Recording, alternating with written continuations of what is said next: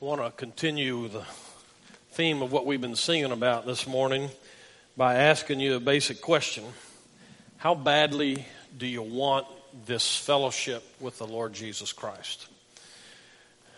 It's one thing to say in church, yes, we're for that, we celebrate that.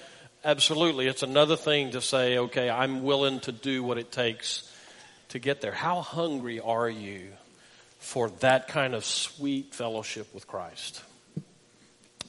I started reading a book a couple of days ago that is by Ruth Haley Barton. It's entitled Sacred Rhythms Arranging Our Lives for Spiritual Transformation. And the premise of the whole book is that we get so locked up into just doing life that we don't often make time and space to fulfill that deep longing we have for a relationship with Christ or the fellowship with Him that we need. And so it talks about making space for Him. So, how badly do you want that? Do you want it badly enough? Well, here's a, a, picture that she gives us. She's from the Chicago area, which is far north Texas, for those of you who don't know the geography of the United States. And um, she talks about going out of that period of wintertime and the brutal cold stuff that we're experiencing now into springtime. And she likes pansies, apparently. Now, pansies had a different connotation when I was playing football in high school. You know, that was a. Um, these are apparently real flowers. Not sure that I knew that before this, but uh, um, she likes pansies, and she so she was talking about going to plant them as that transition out of wintertime into spring, and so she went down to the store and bought the the tray of stuff. And as it comes out, apparently, uh, it's in this plastic dish, if you will, that's segmented into real small little, almost like cupcake holder things. Um, and each one of those has a small plant in it. And she noticed that some of those things had dirt in them and a real small anemic looking plant, and other ones uh, had this robust looking plant, as small as it was, still robust looking, and instead of having dirt in that little cupcake holder looking thing, it was full of roots. And the dirt somehow was gone, and yet the roots were there holding it intact. And she says she picked it up and looked at underneath those that were robust, there were even roots that were coming out of the hole at the bottom used to drain water because those roots were searching and seeking out more nutrient so that they could be more and more healthy. Now that needs to be the picture of us, I think. I, I love the, the, the image that that creates for us. And it kind of resonates in my heart these days because I've come out of the last uh, few weeks. Christmas season, holiday season, family showed up, and praise God, family left. as much as we enjoyed them all being here, well, anyway, that's a whole other thing. Um, I've had the opportunity over the last week or so to watch more TV than anybody should ever have to watch in an entire year, much less a week. Uh, recovering from some of my New Year's special that was shared with me, and uh, um, I just had the opportunity to sit and ponder a little bit about my own spiritual life and growth and um, Maybe a good question for you is the one that I found myself asking myself, and that is Am I really hungry for that sweet fellowship with Christ? And if so, then you have to begin to ask the question okay, so what do I do about that? We're in a passage of scripture now. This is, you know, New Year's, and we think of out with the old and in with the new and all that kind of stuff. And uh, I want to talk about out with the old some, but it, it has a question mark on the end of it because uh, we, we seem to suffer in our world today from um, maybe it's a misrepresentation or a misnomer of some sort that, that new always seems to mean improved. And that's just not the case. Sometimes we find that there's real value in the old. And yet we don't trust the old too much. And there's probably good reasons for both of those things. And uh, it helps me to know that we come to passages of Scripture like this one today. And uh, this is not a new problem for us, it's one that continues to go even from back in the time of Christ. And uh, so, one of the things we must do is we need to figure out okay, am I hungry? And if so, what am I going to do about it? And there would be some who would argue, well, you do this, and you know, you read your Bible every day, and you pray every day, and you know that kind of thing. The Baptist way of life historically was you you don't do some things, and that'll help your relationship. You don't smoke, and you don't drink, and you don't dip snuff, and you don't date girls who do, and somehow that'll make you better off with God. All of that gets a little bit muddy sometimes, I think, for us. So I want to kind of give you a couple of things today to, to hang on to. And Jesus, in this passage we're about to look at, uh, cuts through the smoke. Uh, and he actually, in the process of doing that, he begins this long encounter with the established religious authorities of his day. In the end, they're going to kill him for it. But in Luke's gospel, what we come to today is the beginning of the rift between Jesus and the religious leaders. And it's a significant thing that we get because it has to do with this idea of the old and the new. And uh, well, let me just show you a couple of things. They, they have hangups with Jesus. Some of their hangups are about the stuff he does, and some of their hangups about the stuff he doesn't do. Uh, but ultimately, their hangups are with him that he just doesn't buy into their traditions. So let's look at it together. Luke, actually, it's in chapter 5 and 6. You know, occasionally I like to take big passages of scripture just to show you that I can do that because most of you think that I just like sit on one word for six weeks. And uh, so let's look at a big passage today. I want to back up from the text. I want us to look over the top of it, and I want us to look at what Luke is doing as he lays out this picture of the life of Jesus. In Luke chapter 5, we've already seen some of this beginning of a problem between Jesus and the religious leaders. It's in Luke chapter 5, and it starts back in verse 27 where Jesus calls Levi. And you remember Levi is a tax collector, and, uh, and that probably had problems for them in, in and of itself. But what really caused them problems, we find beginning in verse 29, and it says this And Levi made him, that is Jesus, a great feast in his house and there was a large company of tax collectors and others reclining at table with them. In other words, it was a party. And this is one of those parties that everybody's not invited.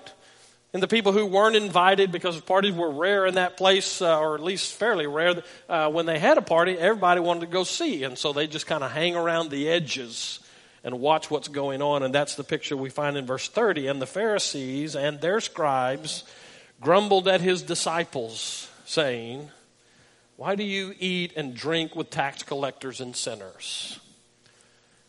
So, the first problem that this religious crowd has with Jesus is for what he does. And especially, they don't like the fact that he's hanging out with these dirty people.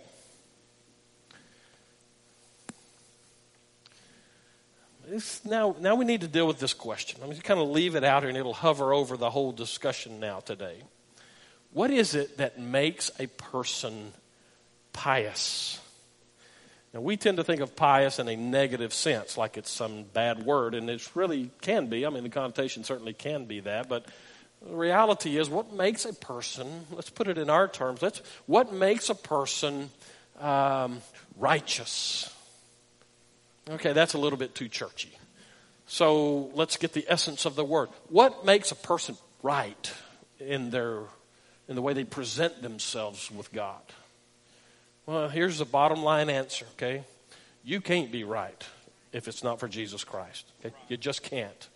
The bottom line of the whole message of Scripture, salvation history, is that sin separates you from a holy God and the consequence of your sin in your life is the same that all of us have. It's the same sin, it's the same consequence. It separates us from a holy God. And if that's not fixed in our lifetime, then we will go into eternity separated from a holy God. Jesus Christ is the only one who fixes that. He is God's Son in the flesh, lived a perfect life so that he qualified to pay the perfect sacrifice, the penalty of sin. Raised from the dead, defeating sin, went to be with our Heavenly Father in heaven, waiting for the time that He will come back and get His bride. The bottom line is if you don't have Jesus Christ in your life, if you are not His child by faith, you can't be right in the eyes of God.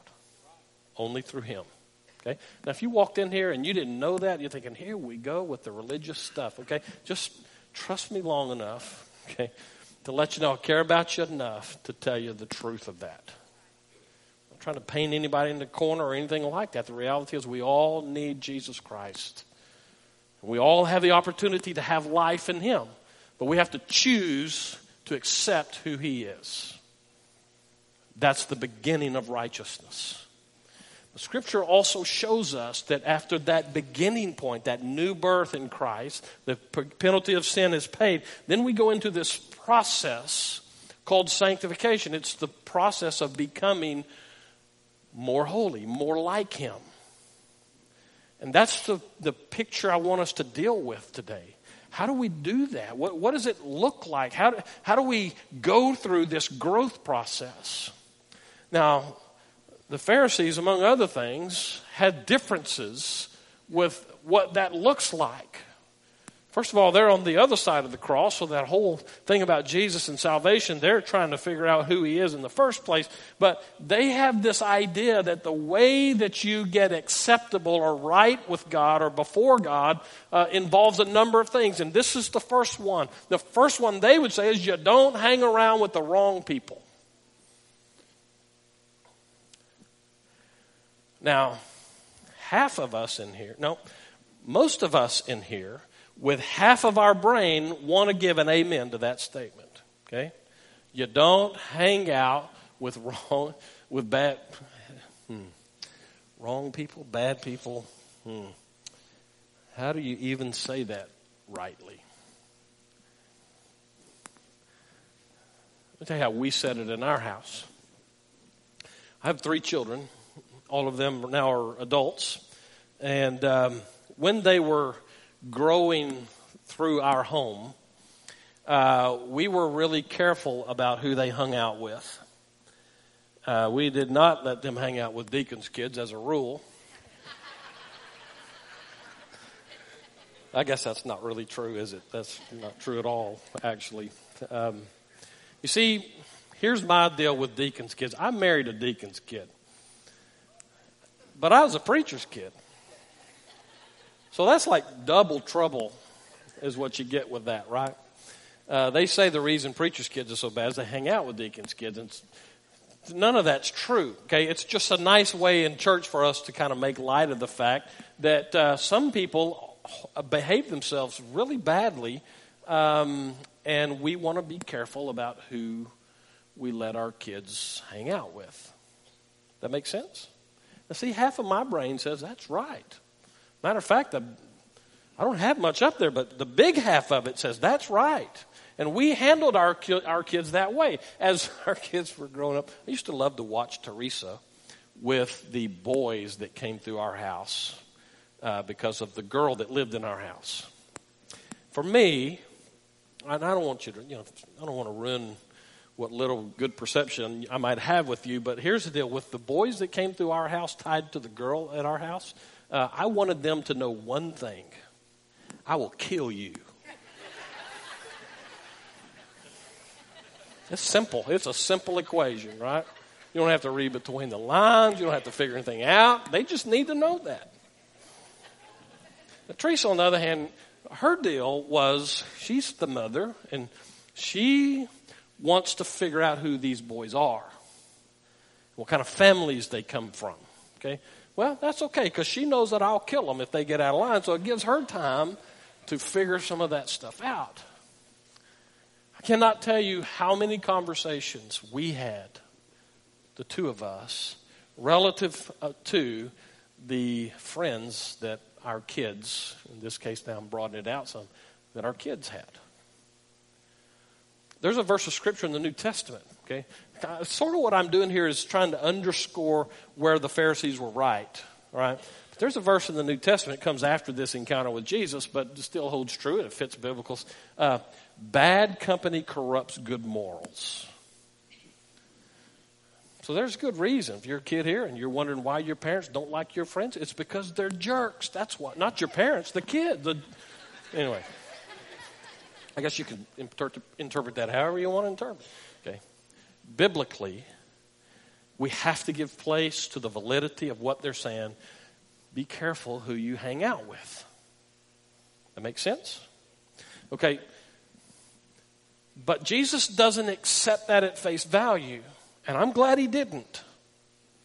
Because those guys, these Pharisees and their scribes, it says, that's the general group of legalistic guys and the specialists in legalism, come to him and say, You're. Actually, they don't even come to him. It's kind of typical of church people. They don't go to the problem, they go to the circle around it. And so let me just go back to it again.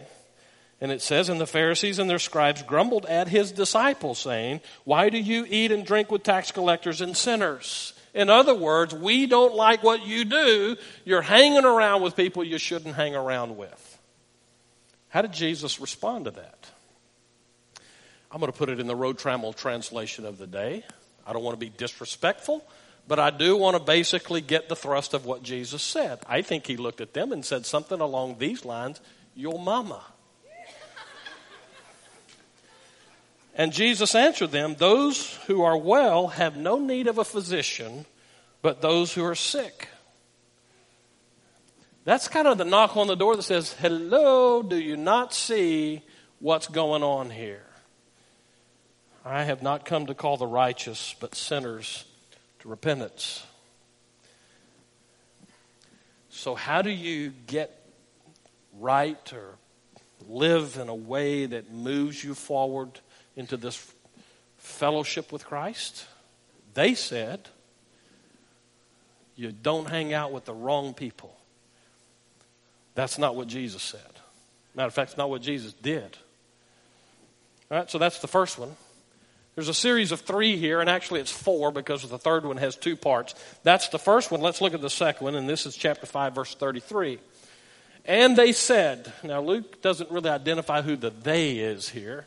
Uh, the flow of the passage seems to lead us to believe it's the Pharisees, but uh, and they said to him, the disciples of John, that is John the Baptist, the disciples of John fast often and offer prayers, and so do the disciples of the Pharisees, but yours eat and drink. All right, so let's stop for a second, make sure we understand what's going on here. The first part of it is we don't like what you do. Now, we don't like what you don't do. This other group of people, the righteous ones, they fast on a regular basis. Now, most Baptists don't really know what fasting is. Um, I'm not going to go into this big long explanation of today because I don't think it's really even the highlight, I mean, the, the main intent of the whole passage. What Luke is laying for us here is Jesus is getting himself sideways with these people. And the reason he is and the arena in which that's happening, is the expectations of what it means to have fellowship with God. And so they're saying, we don't like what you do. You're hanging out with wrong people. We don't like what you we don't like what you do because you hang out with wrong people. We don't like what you don't do because you don't fast like they do. So look at what Jesus says in response. And Jesus said to them, Can you make wedding guests fast while the bridegroom is with them? The, you understand what that means? There's an appropriate time to do without and an appropriate time to party. You wouldn't think of going to a wedding and not having a reception filled with stuff to eat. Unless it's the Road Trammel family wedding, and there we're going to try this, okay? See how wrong that sounds? If my daughter was here, she'd be going, Dad, just doesn't sound right that you would have a wedding reception without food, and especially in that culture. so again, Jesus says, you know, again, I don't mean any kind of disrespect or anything, but Jesus looked at him and says, What are you talking about? I'm not doing the things you want me to do, but I'm doing the things that are appropriate to be done. Hang on to this stuff as we move forward. So he says, Can you make wedding guests fast while the bridegroom is with them? The days will come when the bridegroom is taken away from them, and then they will fast in those days. In other words, Jesus is not saying it's okay to fast or it's not to fast. He's just assuming that it's going to happen. But it needs to be at the right time and for the right reasons. He also then told him a parable. I'm going to come back to the parable in a minute. But I want to jump now to the, see, because we're halfway through. We got two things that they've had problems with him about. We got two more to come in chapter 6, beginning in verse 1. Both of these have to do with the Sabbath. Okay? So now it's their traditions again, and they're not satisfied with the traditions. And so let's see what he says in uh, chapter 6, verse 1. On the Sabbath, while he was going through the grain fields, his disciples plucked and ate some heads of grain, rubbing them in their hands. But some of the Pharisees said, Why are you doing what is not lawful to do on the Sabbath? Now let's stop for a second and let's get the full thrust of what they just said. If what they said is true, to do what you're doing is unlawful on the Sabbath, that makes Jesus a violator of the law, which makes him a sinner, which would say he's not qualified to be our Savior. Okay? So let's make sure we get just how serious this charge is. So let's then, okay, maybe we better figure out what's going on. Here's the picture. These guys are walking through the grain field uh, heads of wheat there, and so they grab one. They're hungry. I can think of better ways to eat personally, but you know, whatever. So they grab this thing, they rub it between their hands like this, and all of the stuff falls away, and all that's left is the kernel of wheat, and so they throw it in their mouth and they eat it. The reason the Pharisees said that violates the Sabbath is because they said that constitutes harvesting on the Sabbath. The problem with it and the reason that we can say Jesus is not guilty of this is because the law doesn't forbid that on the Sabbath.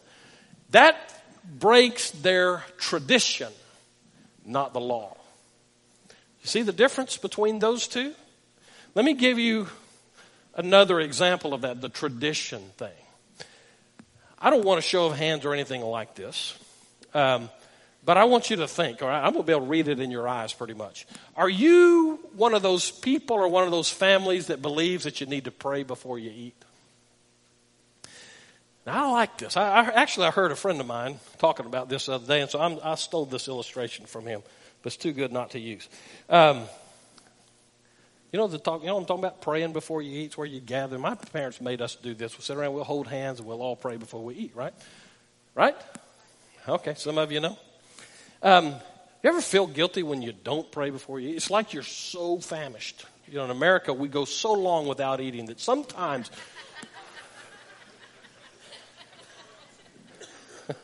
and so you grab it and you throw it in your mouth, and about halfway through, some knucklehead says, We need to pray. well, it's not right to take it out of your mouth at that point. You don't want to swallow it because somehow we've convinced ourselves that we might choke on it because we hadn't prayed about it before we eat.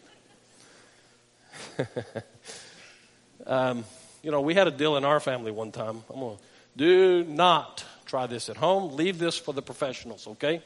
Everybody with me? We had a deal in our family because we did that. We prayed, we'd hold hands, and we'd pray and all that kind of stuff. And I made it my practice as the dad who called on who got to pray to wait until somebody took a bite, and as soon as they did, I'd call on them to pray. Well, that didn't happen one day, and so I asked Teresa to lead us in prayer, and I don't know what came over me. I don't know what came over me, but she started praying, and she got 10, 11 words into her prayer, and I said, Amen. oh, man. Oh, do not try this at home. Now, my kids thought that was hilarious. Teresa, not so much. Um, and it forever changed my approach to those mealtime prayers. Um, do you do that or not? Do you pray at meals? And what if you don't? Is it okay if you don't? Sometimes we set up traditions that become really, really out of balance. Um, you know, one of the things I like about this church, many, many things. I love coming to church here. I'm glad God moved us here two and a half years ago. Uh, one of the things that I liked immediately was you didn't make me wear suits every Sunday. I love that. But you know as well as I do, there are churches where a pastor would get fired if he didn't wear a suit during the week, much less on Sunday. You know, our deal here is, in case you happen to wander in here, this guy's, I don't know, where'd you find this guy? Uh, listen, we're just us here, okay? We come in here, all of us, in need of a Savior having found life in Jesus Christ and loving the life that He gives us, and we share that together, and we want to grow together. We're just us, okay? And I love the fact that we can come in here and just be us when we come in. If you're looking for a church home, this is a great place to come. Because you don't get the pretense, you just get who we are. But you know what? That's not always true. Even for me, or for you, or for our church, or for other churches, the reality is we have things that we say, this is how we do it, and we raise it to a level that is far beyond what it ought to be.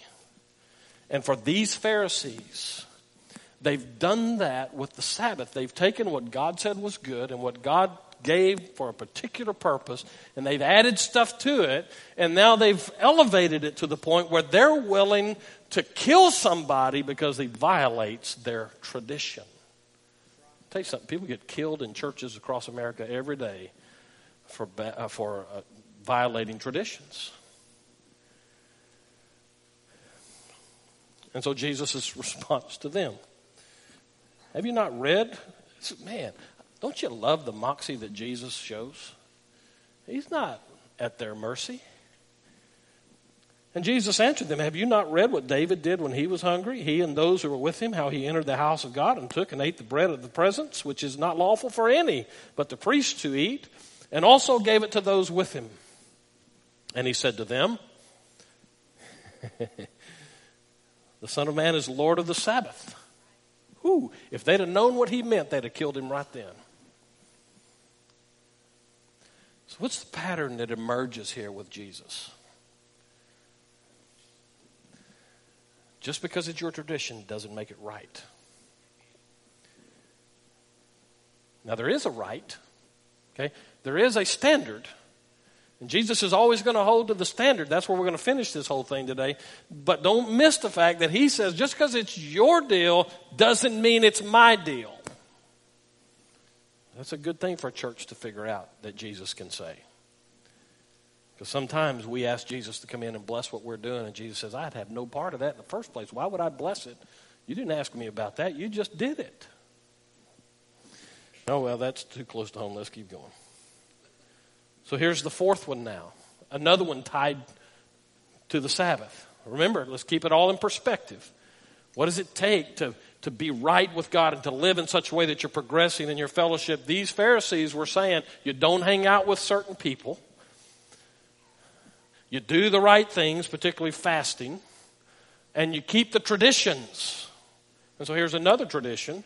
And on another Sabbath, he entered the synagogue and was teaching, and a man was there whose right hand was withered. And the scribes and the Pharisees watched him to see whether he would heal on the Sabbath so that they might find a reason to accuse him. Let's make sure we get the picture here. Jesus now is so well known for stepping into those situations of sickness like that that they see somebody who's got a problem and they think to themselves, I bet he does something about that. I, I love that reality. How would it be if Jesus was so at work in his church in America today that when a negative situation stepped up, the people out there thought to themselves, wonder what Jesus is going to do about this. We've relegated him to just a thought. He's not really all that active, apparently. Verse 7 And the scribes and Pharisees watched him to see whether he would heal on the Sabbath so that they might find a reason to accuse him. So you see how this is ramping up. But he knew their thoughts. you can never beat somebody who knows what you're thinking. But he knew their thoughts, and he said to the man with the withered hand, Come and stand here. And he rose and he stood there, and Jesus said to them, I ask you, is it lawful on the Sabbath to do good or to do harm? To save life or to destroy it?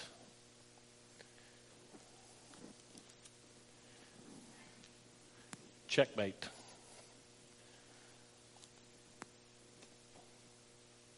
And after looking around at them all, he's uh, at, after looking around at them all, he said to him, "Stretch out your hand." And he did so, and his hand was restored.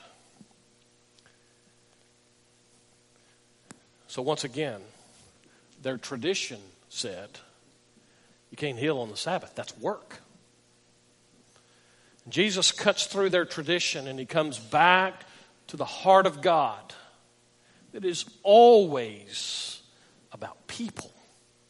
Don't miss this.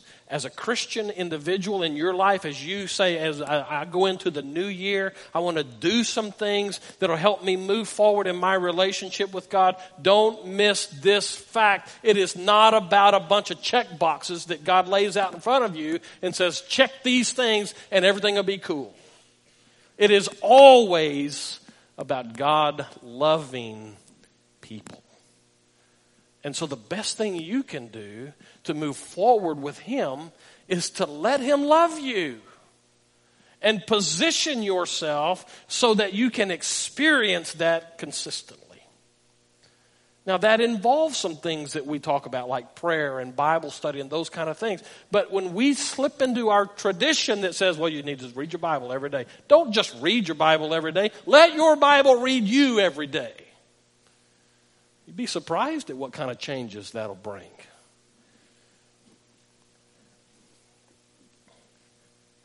And see, the deal with all of this is that these Pharisees, the religious leaders, the ones who pulled it all together for everybody, they had so elevated their traditions that they had marginalized people. And God will never have any of that from his people. He'll not let you get away with that. You really want to make sure that you're walking with the Lord the way you need to, you better see how you treat other people. Because God matters. God cares about that. especially how you treat other people in the exercise of your religion. Jesus just won't play. He just won't play with them. So let me draw a couple of couple of uh, principles and application. We'll go home. Here's the first one. When we marginalize people in order to protect our traditions, we're wrong. When we marginalize people just so that we can protect our traditions, we're just wrong. We have to be really careful about that. Because some traditions are, you know, we just do them. We don't even think about what that is. How they, you know, what helped me one time, I was dealing with a church that was transitioning. It had been mostly older folks, and then I became pastor there, and I was younger than the previous pastor, and so the demographic in the church started changing, which was easy for a while. All the everybody loved it when new younger families started coming in, all that. and then there happened to be enough of them that they could start swinging business meeting votes. And then everything changed at that point. And I started noticing that some of these good, fine saints of God were digging their heels in and massacring young Christians. I started processing through that. Why would somebody fight and die and kill somebody else over a tradition? Here, here's it's kind of one of those head slapping, oh, well, that makes sense kind of truths that I discovered in all of that. Every tradition at some point was a new idea. It, it, somewhere, somebody was the first one to come up with that idea. And that group of people said, well, let's try that. And they tried it, and everybody went, wow, that was good. Let's do that.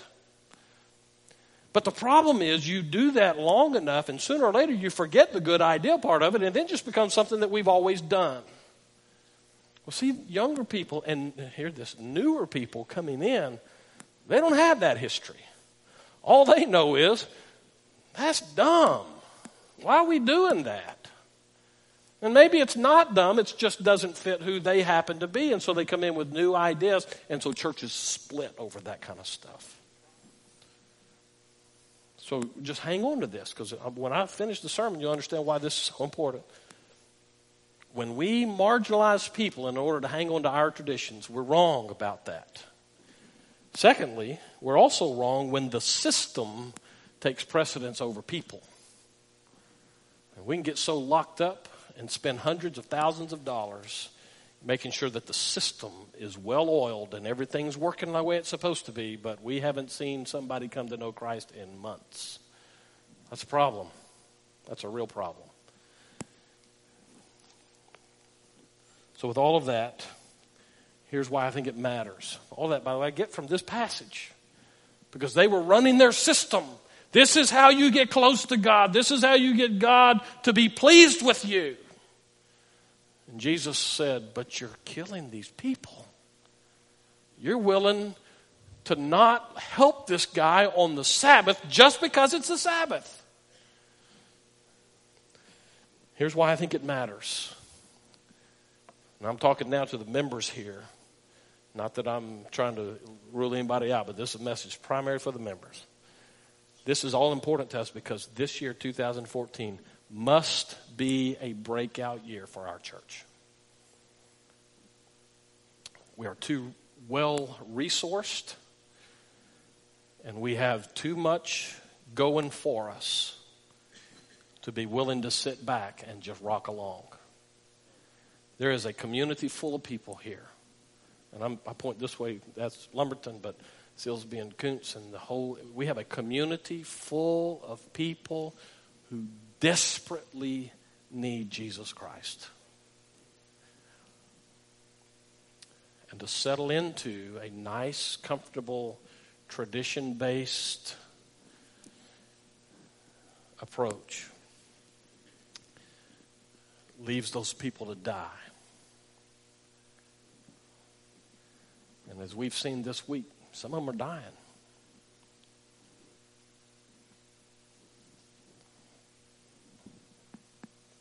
It has to be a breakout year for us. Before this day is over, we'll have our monthly committee meetings. I'm charging all of our committees figure out how to help us make this a breakout year. I believe that God was going to call us into account for how faithful we are to the resources He's given. And here's how it all fits. As we do that, we start reaching into the community and pulling people here to help them grow, like we've been talking about. Some of them are going to be the ones you don't want your kids hanging out with. If we do our job right, some of them are going to be those kids. Some of them are going to come in here and they're going to have a whole different perspective on life than what you might have. So remember what's going on in this passage. Most preachers approach these verses as if the new and the old, you know, Jesus is the new and the law is the old. But let me go back and read here. I told you I'd come back to it, so I'll finish with this. Verse 36 of chapter 5, it says, He also told them a parable. Here's the deal. Uh, this is right in the middle of this section that we've been talking about. That tells me that Luke intentionally helps us to understand Jesus is teaching something from all of this. It's not only about the problems between Jesus and the religious leaders, now it's also a lesson for the church. And he says this No one tears a piece from a new garment and puts it on an old garment. If he does, he will tear the new, and the piece from the new will not match the old. And so what we find is, you know, we, we have this tendency to believe, well, Jesus is the new, and Pharisees represent the old. Uh, that could be, but I'm not so sure about that. Let's read the next one. And no one puts new wine into old wineskins. Now, I said in the early service, Brian's our local uh, wine connoisseur over here, so he can. no, I don't know if that's true or not. I just like picking on Brian. Um, I don't know that much about wine and wine skins, especially, but uh, it's not hard to figure out what Jesus is saying. And no one puts new wine into old wineskins. If he does, the new wine will burst the skins and it will be spilled, and the skins will be destroyed. But new wine must be put into fresh wineskins. In other words, this new doesn't fit with the old. And our tendency, and preachers approach this, and they tend to say Jesus is the new, and the Pharisees and all that stuff represent the old. I don't think that's what Jesus is saying. Part of the reason I say that, first, the, the uh, parable makes no sense with verse 39 unless you take it a different way. And no one after drinking old wine desires new, for he says the old is good. I'm told that aged wine is better than new wine. I don't know. I'm guessing that must be true. Jesus says it. And he states it as a fact. The parable, to me, seems to fit all of this by saying, Jesus, remember, he said, I didn't come to abolish the law and the prophets, but to fulfill them. So that doesn't make sense that he would be saying, I'm the new and the old and the new don't fit.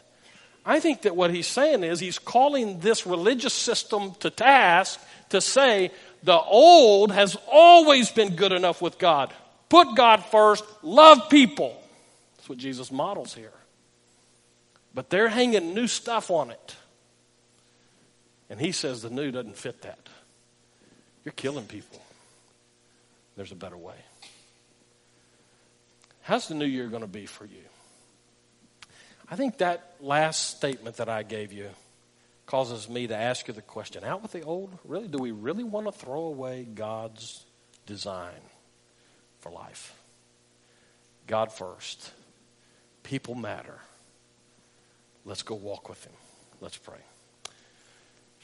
And so, Father, as we come to this end of this service, we know that there has been enough truth seen in your word here to challenge every one of us about how we go into the new year.